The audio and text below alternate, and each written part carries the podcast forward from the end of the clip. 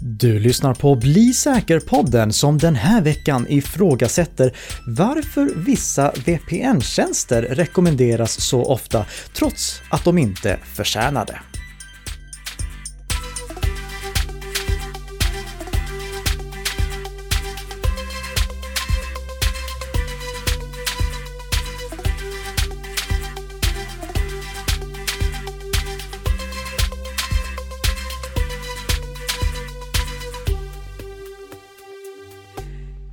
Ja, god morgon, god morgon och varmt välkomna till Bli säker-podden som produceras i samarbete mellan Nicka Systems och Bredband2.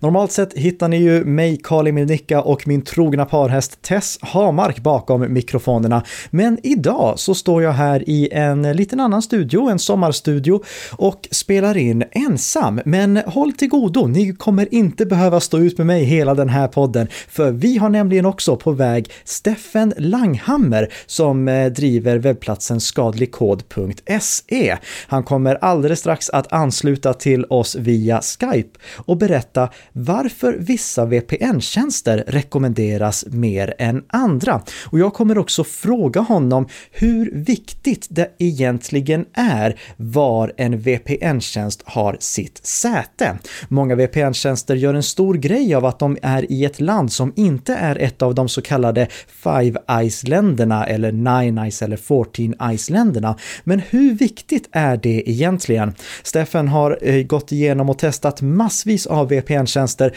och lite senare i det här avsnittet så kommer han att dela med sig av sina erfarenheter. Men först och främst så måste vi såklart gå igenom veckans eh, uppföljning från förra veckan och veckans snabbisar. Och på uppföljningsfronten så hittar vi ett meddelande från Kjell på Twitter och han skriver faktiskt med anledning av avsnittet om VPN. Det här är nämligen inte det första avsnittet vi gör om VPN, utan vi har haft ett tidigare avsnitt också som ni kan lyssna på om ni vill veta mer om vad en VPN är så bra för. Hur som helst, Kjell Axel skriver så här. Hej! Lyssnade nyss på avsnittet om VPN. Vill bara påpeka att det inte är ovanligt att företags-VPNer endast tunnlar trafiken som riktar sig till de interna systemen medan all annan trafik går utanför VPN-tunneln. VPN-tunneln skyddar således inte privat surf på publikt wifi. Och det är en väldigt bra poäng får jag säga Kjell. Det, det borde jag ha tagit upp i avsnittet, för om man får en VPN-tunnel från sin arbetsgivare för att kunna komma åt företagsinterna system när man sitter hemma eller jobbar på distans, då kan det hända att den endast tunnlar trafiken som går till företagsresurser, företagets eh, fillagring och eh, eh datorer för att kunna ansluta via remote desktop eller eh, kanske en skrivare om man vill kunna skriva ut på distans. Sådana saker kan det hända att trafiken tunnlas genom VPN-tunneln till, men resten av trafiken, den vanliga surftrafiken, går beroende på konfiguration, ibland rakt ut på internet utan att gå via tunneln så att den säkras. Och det är någonting som man bör vara medveten om, framförallt ifall man har en VPN via sin arbetsgivare. Men jag skulle egentligen rekommendera alla, oavsett vilken VPN ni använder, att undersöka så att all er trafik går genom VPN-tunneln. Och hur man undersöker det, till exempel kolla så att ens IP-adress inte läcker eller att eh, eh man inte läcker DNS-förfrågningar. Det är inte jättelätt att gå igenom så här i poddformatet, så jag gör istället som så att jag lägger med sidorna till eh, där jag går igenom det i Bli säker-boken, så kan ni läsa mer om det där. Och ni som inte har skaffat eh, Bli säker-boken, för er lägger jag pdf-versioner av de berörda sidorna, så ni kan ladda ner det från våra show notes och där kontrollera så att eh, era VPN-leverantörer och tillhörande VPN-tjänster inte läcker någon information person. Så stort tack till Kjell på Twitter för den kommentaren och eh, för möjligheten att förtydliga detta. Sen hoppar vi in på veckans snabbisar och den största snackisen den senaste veckan har säkerligen varit tjuvlyssnar Apple egentligen på oss? För eh, några avsnitt sedan då pratade vi om att Google blivit anklagade för att tjuvlyssna på användare som hade Google Assistant-högtalare. Eh, det var en av deras belgiska underleverantörer som till belgiska nyhetsmedier läckte tusentals inspelningar från Google-användare. De här inspelningarna var visserligen anonymiserade, men eftersom eh, personerna som pratade där ibland avslöjade vilka de var så spelade inte det så stor roll att eh, själva filerna var anonyma, för det gick ändå att lista ut vem det var som pratade. Och nu har Apple hamnat i samma blåsväder. Eh, in, eh, The Guardians internationella upplaga, de rapporterar om en visselblåsare som sagt till dem att Apples underleverantörer har haft tillgång till känslig information som spelats in via Apples röstassistent Siri. Och vi får egentligen bara konstatera att det är samma sak som gäller här, att om man har en röstassistent, oavsett om den kommer från Google eller Apple, så finns det risk att det som man säger hamnar i orätta händer. Det handlar inte om att Google eller Apple spionerar på oss konstant. Det är alltså inte så att allting som sägs runt en smart assistent hamnar hos Google eller Apple. Men när vi triggar inspelningen, då sparas det en ljudfil och den ljudfilen kan både Google och Apple använda för att förbättra sina tjänster. För handen på hjärtat, de här tjänsterna, de behöver verkligen förbättras. Och sättet som de gör för att förbättra dem, det är att de låter människor lyssna på utvalda inspelningar och transkribera, alltså skriva ner det som sägs för att kunna göra de här röstassistenterna ännu bättre. Så de inspelningarna som görs, som alltså börjar när eh, man säger triggerfrasen som jag nu inte ska säga här för att då kommer jag trigga massa röstassistenter. Det är det som laddas upp tillsammans med någon sekund av det som sades precis innan inspelningen började på riktigt. Det, det buffras liksom hela tiden men laddas inte upp förrän man triggar eh, den smarta högtalaren och då laddas det som sägs efter triggerfrasen upp tillsammans med någon sekund innan så att själva triggerfrasen också kommer med. Och det använder ju då Google och Apple för att kunna lista ut ifall det är någon som triggat röstassistenten av misstag. Och just misstag, det är det som är egentligen det stora problemet här. När vi triggar våra röstassistenter med någonting så otydligt som ett röstkommando, då händer det att vi triggar röstassistenterna när vi egentligen inte hade tänkt det. Och de här inspelningarna är ju de som vi egentligen ska vara oroliga för om läcker. Och det här är någonting som framför allt de som eh, jobbar med känsliga uppgifter, alltså till exempel eh, en advokat eller en läkare, bör kanske inte ha en rösttriggad assistent hos sig. Eh, inte ha den ståendes på bordet, för det kan ju hända att den triggas av misstag. När det gäller Apples iPhone och eh, Apple iWatch, då kan man ställa in så att triggerfrasen inte väcker Siri, utan att man istället måste trycka på en knapp för att väcka Siri. Och det tar ju bort mycket av det här problemet. För vi ska vara medvetna om att när våra röstassistenter spelar in oss, då kan de röstfilerna hamna hamna i anonymiserad form hos en annan människa, hos Apple eller Google eller någon av deras underleverantörer för att förbättra tjänsterna. Anledningen till att Google och Apple använder underleverantörer, det är för att de här tjänsterna ska finnas på väldigt många språk och då behöver Google och Apple hjälp med att eh, se till att alla olika nyanser från olika språk och dialekter kommer med. Så jag förstår att de lägger ut det här på eh, underleverantörer, även om det är någonting som möjligtvis hade kunnat vara lite tydligare för oss användare. Med det sagt, nej, Apple och Google spionerar inte på oss. Läs gärna hela artikeln som jag skrev ifall ni vill veta mer om det, men var också medveten om att om du använder sådana här röstassistenter så kan dina ljudfiler höras av en annan människa. Sen går vi in på problem med makron i LibreOffice. LibreOffice är ju ett mycket populärt alternativ till Microsofts Office-svit med alternativ till Word, Excel och PowerPoint. Jag har själv använt LibreOffice i väldigt många år och även tillbaka på tiden när det inte hette LibreOffice utan OpenOffice innan OpenOffice-projektet förstördes, men det är en helt annan sak. Eh, LibreOffice har precis som Microsoft Office stöd för makron och makron är både ett väldigt kraftfullt verktyg för oss som vill kunna automatisera saker saker och berika våra kontorsprogram och någonting som kan utnyttjas flitigt av angripare. Makron är ett gissel att hålla säker och nu är det återigen problem hos LibreOffice. LibreOffice var sårbart så att man eh, genom ett dokument kunde infektera en eh, användares dator direkt med att skicka dokumentet till användaren och få honom eller henne till att öppna det så kunde datorn bli infekterad. Jag bekräftade att det här fungerade i LibreOffice version 6.2.4 på Windows. Nu är eh, version 6.2.5 ute och jag lyckas inte återskapa problemet i 6.2.5. Men det finns andra som har lyckats göra det, rapporterar The Register. Så det räcker inte med att uppdatera till den senaste versionen för att vara helt säker.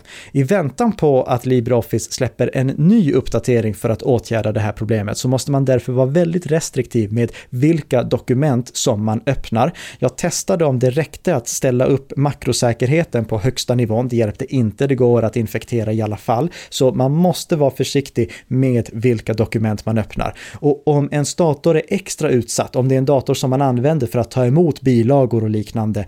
Eh, om man jobbar med att ta emot fakturor eller i kundtjänst eller någonting sånt. Då skulle jag faktiskt rekommendera att man eh, eh, öppnar installationsverktyget för LibreOffice och väljer att inaktivera den komponenten som är sårbar. Den heter LibreLogo och jag har lagt med en länk till det också i våra show notes.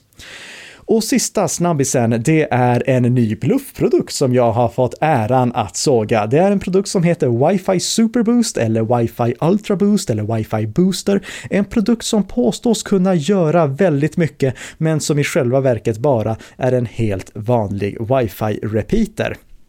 Eh, den här bluffen den figurerar nu på Facebook och eh, en av eh, de som driver bluffen skriver så här i sin reklam. Internetleverantörer vill inte att du ska känna till detta billiga trick. Leif Hammarberg och Torsten Kvarnström är två dataingenjörer. De upptäckte en ful hemlighet, att internetleverantörer avsiktligen gör din anslutning långsammare.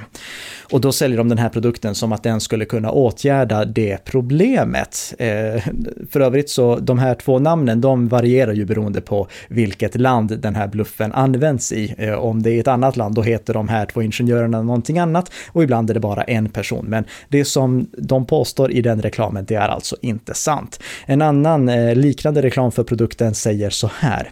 Den fungerar genom att ta emot din befintliga wifi-signal, förstärka den och sedan överföra den superförstärkta wifi-signalen genom vad som helst, betongväggar, flera våningar, stålbarkar, utan problem. Och, det är alltså bara fysiskt omöjligt. Det, det bryter mot fysikens lagar om den skulle kunna göra det. Så det här är en renodlad bluffprodukt. Jag har gått igenom eh, allting i en liten film som jag länkar till i shownotesen också, som ni jättegärna för övrigt får hjälpa mig att sprida så att inte fler går på den här vansinniga bluffen. Och då är det äntligen dags att få bekanta oss med eh, Steffen Langhammer från skadligkod.se. Välkommen till Bli säker-podden. Ja, tack. Hej. Skulle inte du kunna börja med att berätta om eh, skadligkod.se, den här webbplatsen som du driver? Ja, det är en hemsida jag driver där jag skriver om IT-säkerhet, olika ämnen kopplat till det. Det finns ju mycket att skriva om, mycket att lära sig också. Så eh, det var bra att dela med sig. Ja, och det gör du ju både på svenska och på, på engelska. Mm, precis. Det är, svenska är det ju när det är ämnen som är kopplade till Sverige. Som till mm. exempel falska Postnord-sms och sen är det ämnen som är mer av internationell karaktär, då brukar jag skriva på engelska helt enkelt. Ja, och det har du ju gjort med eh, två stycken artiklar som vi har eh, varit inne på tidigare i podden när vi har pratat om VPN-tjänster. Eh, men nu är det kul att faktiskt få höra från han som skrev artiklarna vad hans bakgrundstankar var och även vilka slutsatser som han, det vill säga du, kom fram till. Men innan vi går in på de här två artiklarna och ämnena som vi ska diskutera så kan det ju hända att det har kommit till någon ny lyssnare som inte hörde avsnittet om VPN som vi hade tidigare och det ligger en länk med till det i show notesen också. Men kan inte du bara ge oss en jättesnabb summering av vad en VPN-tjänst egentligen eh, innebär och vad man har den till? Ja, en VPN-tjänst innebär ju att man kopplar upp sig med en krypterad anslutning, alltså en säker anslutning därifrån var man är, befinner sig till en server någon annanstans. Och det använder man ju oftast på ett uh, hotell till exempel, gratis wifi eller internetcafé. Mm. Um, sådana tjänster. Eller om man är på ett ställe där man helt enkelt inte um, litar på internetanslutningen eller internetleverantören. Ja. Eh, eller vill gå förbi geografiska begränsningar som vi var, var inne på också. Till exempel. Ja. En av de här artiklarna som eh, du har skrivit, den handlar om att eh, VPN-recensionsbranschen är lite fulare än vad många kanske tror. Eh, och du har konstaterat att man inte kan lita på sådana här VPN-testarsajter fullt ut. Vad var det som gjorde att du började granska de sajterna? Ja, alltså jag har ju testat väldigt många internet VPN-operatörer mm. för att vilja veta hur skiljer de sig. Och har fått en egen uppfattning om hur bra eller dåliga de är och hur mycket de skiljer sig. Och sen sökte jag helt enkelt på nätet, vad, vad skriver andra om det? Och då har jag väldigt snabbt märkt att um, konstigt nog är det två, tre stycken VPN-operatörer som utmärker sig uh, på många sidor som plats 1, 2, 3. Mm. Uh, de byter lite plats emellan men ja, det kanske är fyra stycken VPN som är väldigt överrepresenterat på alla de här review-sajterna och de har jag självklart testat också och använt lite grann. Uh, men det var lite märkligt att de helt enkelt var så överrepresenterat. Ja. Eh, kom du fram till att de eh, förtjänade att vara de bästa? Nej, de utmärker sig inte särskilt, alltså de är inte särskilt bättre än de andra. Det är ingen större skillnad egentligen mellan de tjänsterna.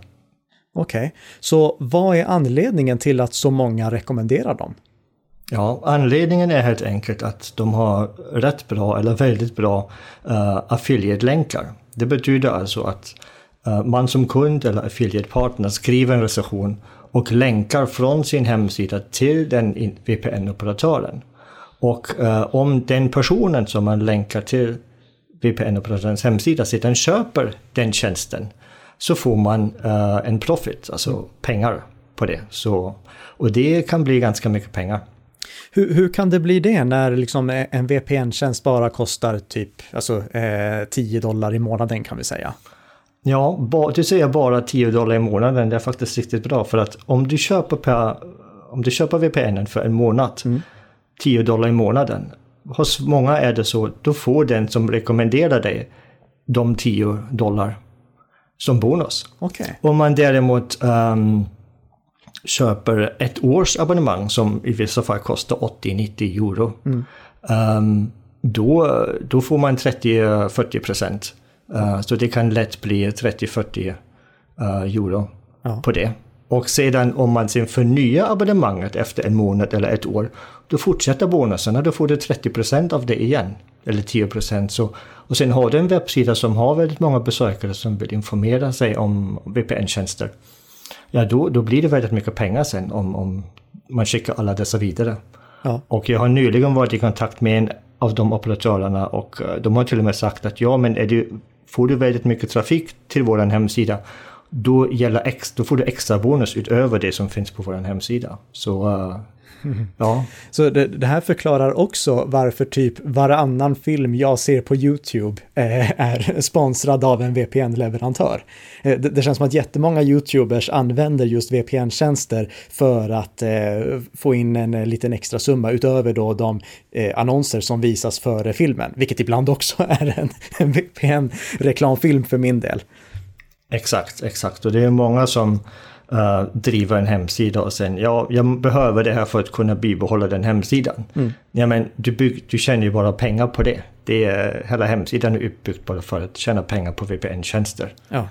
Tyvärr. Så det är väldigt få uh, av de operatörer, hemsidorna som är trovärdiga tycker jag. Hur, hur kunde du identifiera vilka eh, sådana här jämförelsesajter som använde affiliate-länkar?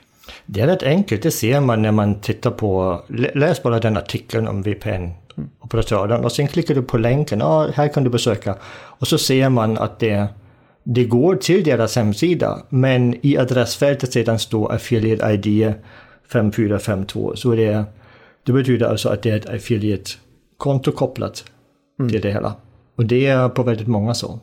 Sen finns det ju VPN-operatörer som inte har affiliate-länkar eller affiliate-program. De ser man ju nästan aldrig på de review-sajterna. För att de inte genererar pengar när man eh, rekommenderar någon att köpa därifrån eller? Ja, mest troligtvis är det ju den som är, det som är orsaken. Ja, men om man ska ge sig ut på en sån här, eh, och, om eh, någon som lyssnar på den här podden inte bara vill ta någon av de VPN-tjänster som vi har rekommenderat tidigare utan vill jämföra VPN-tjänster, mm. var hittar man en trovärdig VPN-jämförelsesida då? Aj, jag vet, jag känner ingen tyvärr. Nej. Alltså det är svårt. Um... Men, men, men, du, har ju, du, du, har ju granskat väldigt många. vad, vad har du kommit fram till? Ja, de skiljer sig inte så jättemycket. Alltså det de skiljer sig på det är ju applikationer de har. Alltså vissa har ju, de flesta har applikationer för mobilen. Mm. För iOS, Android, de har applikationer för Windows och MacOS. Vissa har applikationer för Linux. Um, och um, hastigheten, många gör test, ja ah, men den här VPN är snabbast och den här har bättre hastighet. Um, ja, det kan ju variera också väldigt mycket vart man befinner sig i landet och uh, mot vilken server man kopplar upp sig. Så det ger jag inte mycket på, uh, på de testerna.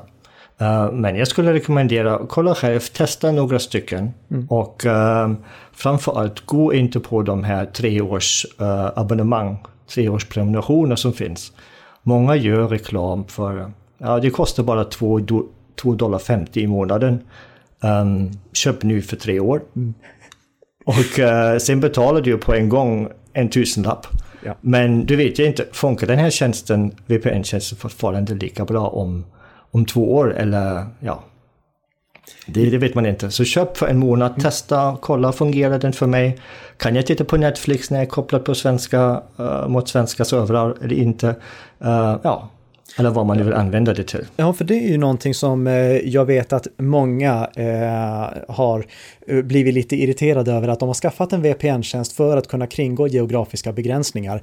Men så har till exempel då Netflix spärrat just den VPN-leverantörens IP-adresser så att det inte går att kolla på Netflix via en sådan VPN-tunnel.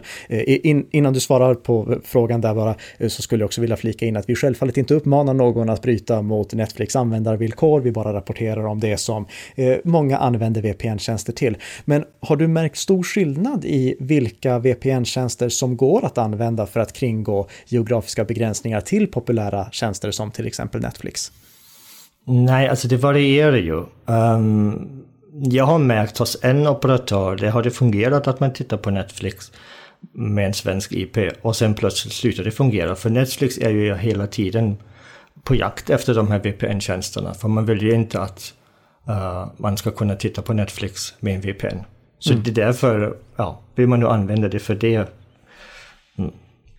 Ja, det, eh, det funkar men, inte riktigt. Men sen så har du, eh, hur viktigt är det att de har många olika servrar? Vissa skryter ju med att de har servrar över hela världen i vartenda land. Hur viktigt är det? Ja, det får ju användaren själv bestämma. Och så behöver jag en VPN som har 90 uh, eller 6000 servrar i, i 90 länder. Mm. Uh, nej, troligtvis inte. Vad vill du koppla upp dig mot? Ja, mot USA, mot Sverige, och Tyskland. Det, det vet ju bara användaren själv. Det är därför jag säger testa själv några VPN-operatörer. Kolla hur de fungerar. Om vi tar FCQ Freedom till exempel som du också har rekommenderat. Mm. Um, de har inte så jättemånga länder man kan koppla upp sig mot. De har kanske ett 20-tal.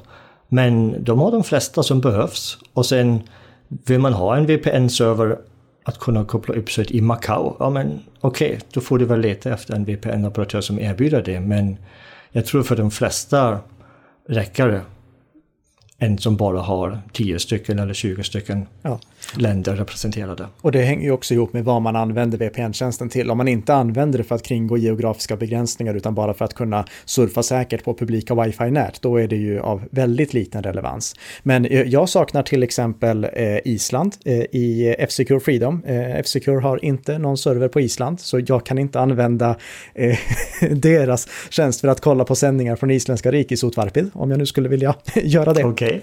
Ja. Eh, Men, men, men det, det är liksom bara e- ett exempel. Eh, jag vet att du, har sagt flera gånger nu att man ska testa flera olika tjänster själv, men om jag ska pressa dig på den frågan, ponera att våra lyssnare inte vill testa massa själv, utan vill använda din expertis för att hitta en bra VPN-tjänst som är liksom bra överlag. Eh, vad skulle du kunna rekommendera för någon VPN-tjänst? Ja, som jag sa, alltså FCQ Freedom är ju, tycker jag är en bra tjänst. Och den framförallt eftersom det är ett känt bolag som är bakom det. Och ehm, sen, sen finns det ju många andra eh, VPN-operatörer. Och sen ska man inte glömma möjligheten att kanske sätta upp en VPN själv. Många hemmaroutrar har ju den möjligheten. Just det. Uh, uh, där man helt enkelt kan skapa en egen uh, OpenVPN-server och sen kopplar man upp sig mot sin egen internetuppkoppling hemma medan man är ute och reser eller om man har behov av en, en VPN. Så uh, det är ju gratis. Ja, det är li- Det behöver man inte betala någonting för. li- lite mer tekniskt komplicerat bara. Ja, Eh, och, och så ska man tänka på att eh, om routern är av, dess sim- av det simplare slaget då kanske den inte har tillräcklig kraft för att kunna ge någon bra prestanda med OpenVPN. Ja, precis. Eh, men, men sen såg jag, och apropå tekniskt komplicerade lösningar, en sak du skrev på Twitter. Du, du har ju eh, tagit det hela ett steg längre och skaffat en, en VPS, alltså en virtuell privatserver. Ja, precis. De, de kostar inte heller så jättemycket. Uh, 50 kronor i månaden så hyr man en, en virtuell server någonstans. Och sen uh, är det som vilken server som helst så kan man installera en VPN-server på den servern och använda det som sin egen uh, VPN-tjänst. Ja. Eh, Också lite svårare att komma igång med. Eh, Ja. vi- har ju rekommenderat Freedom tidigare, du rekommenderade Freedom nu. Finns det någon mer VPN-tjänst som du skulle vilja framhäva som en, en bra överlag VPN-tjänst? Ja, det finns ju eh, flera svenska tjänster. Alltså som är rätt bra, som jag har testat. Ehm, och ehm, det är helt enkelt bara att sö- söka på Google vilka som finns. Ehm, ja. Ja. Eh, jag, jag, jag tror inte att jag får ut fler rekommendationer eh, där, men eh, um, låt oss gå vidare. För det, det, när du nämnde Sverige så är det en sak som är intressant. Eh, och det är den här eviga frågan som man framförallt hittar på eh, vissa VPN-tjänster, vi behöver inte gå in på dem, men det pratas om eh, Five Eyes, Nine Eyes, Fourteen Eyes och eh, att eh, det är olämpligt att låta VPN-tjänsten vara stationerad i ett land som Sverige ja. Det finns ju VPN-tjänster som har sitt säte i, i um, British Virgin Island eller i Panama. Och så skriver de precis som du säger. Ja men vi finns i ett land där det inte finns några krav alls på att logga. Och därför är det här perfekt för oss att, att, ha, att vara VPN-operatör. Mm. Uh, men det man glömmer där är egentligen, det är ju bara där var företaget sitter, var företaget har sitt säte i det landet. Sen erbjuder ju de VPN-operatörer, liksom andra uh, VPN-servrar i de här fem ICE, uh, 14 ICE-länder och så vidare. Så det, är- de har ju servrar i Tyskland, i Sverige, i USA. Ja. Och det spelar ingen roll um, vart företaget har sitt säte. För man måste ju följa den lokala lagen som gäller. Men, men varför lägger de så mycket fokus på det då, att eh, skryta med att de inte ligger i ett 14 Iceland? Ja, det är, alltså i mina ögon är det ju bara falsk marknadsföring. För att skriva, ha någonting med att skriva om. Um, för det har ju funnits exempel um, där VPN-operatörer har dragit sig ur vissa länder. Uh, till exempel Ryssland. När de har infört ett uh, lagkrav på att även VPN-operatörer måste logga. Um, så uh, det spelar egentligen ingen roll. För om det, det skulle hända i Sverige, då kommer säkert samma sak hända här. Att kanske vissa VPN-operatörer inte längre erbjuder um, VPN-servrar i Sverige. Okej. Men det är bara loggning, sen vet man ju aldrig. Loggar de verkligen eller loggar de inte? De säger i alla fall att de inte loggar. Mm. Det är det som vi brukar kalla privacy by policy eh, och inte Exakt. någonting annat. Att, eh, du, du måste lita på företaget att det faktiskt gör det som de säger sig göra. Och det, det är ju faktiskt en sån sak som är väldigt svårt med många VPN-leverantörer från mindre kända företag. Eh, vågar man verkligen lita på att det som står där är sant?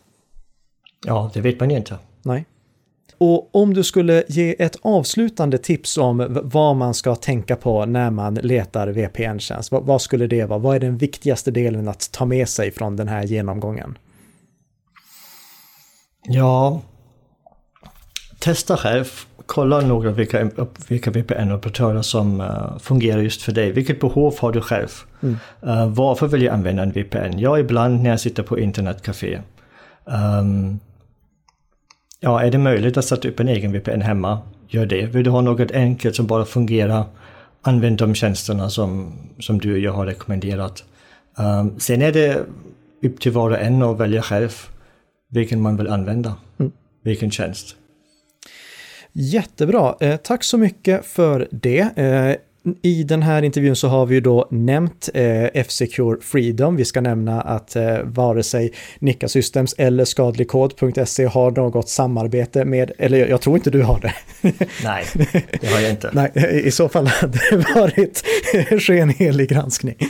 Eh, men nej, vi har inget samarbete med eh, F-Secure. Eh, däremot Bredband2 som den här podden produceras i samarbete med, de säljer F-Secures tjänster. Eh, de säljer däremot inte F-Secure Freedom och vi som producerar den här podden har inte någon anledning eller något ekonomiskt incitament att rekommendera den VPN-tjänsten.